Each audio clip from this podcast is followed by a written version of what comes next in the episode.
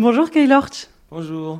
Vous êtes le fondateur de la brasserie de Maury qui est située à Bobigny, tout près de Paris. C'est une marque, c'est une brasserie qui existe depuis très longtemps, qui a disparu, mais qui a été fondée en 1827. Est-ce que vous pouvez nous, nous raconter à quoi ressemblait déjà Paris à ce moment-là, en 1827 alors en termes de brasserie, c'est sûr, il y avait beaucoup, beaucoup plus de brasseries, euh, beaucoup plus de petits endroits où on a, on a pu euh, aller euh, boire des bières.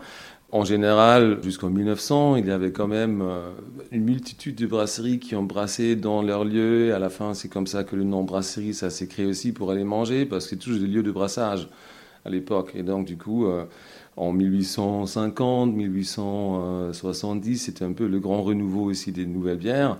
Euh, qui venaient un peu. Ils étaient plus blondes, plus clairs, c'était beaucoup plus joli à regarder qu'en 1827. Mais euh, c'était un peu la grande hausse euh, où la, bière elle a fait un peu son entrée à Paris. C'était pas forcément la boisson la plus connue à Paris, ça venait vraiment plus de l'Alsace, de, de, de, Munich et de, tout ce qui est la Tchéquie. Mais avec les nouvelles inventions, euh, comme euh, la pasteurisation ou aussi la réfrigération artificielle, cette bière, elle a pu voyager beaucoup plus.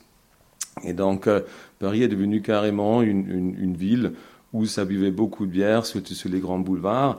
Et ça, c'était un peu le, le, le, grand la grande, le grand temps euh, euh, joli pour tout ce qui était la bière, les, salles dansantes, avec tout aussi les artistes qui étaient à cette époque-là à Paris, qui ont peuplé ces, ces, lieux de danse, de, de, vie.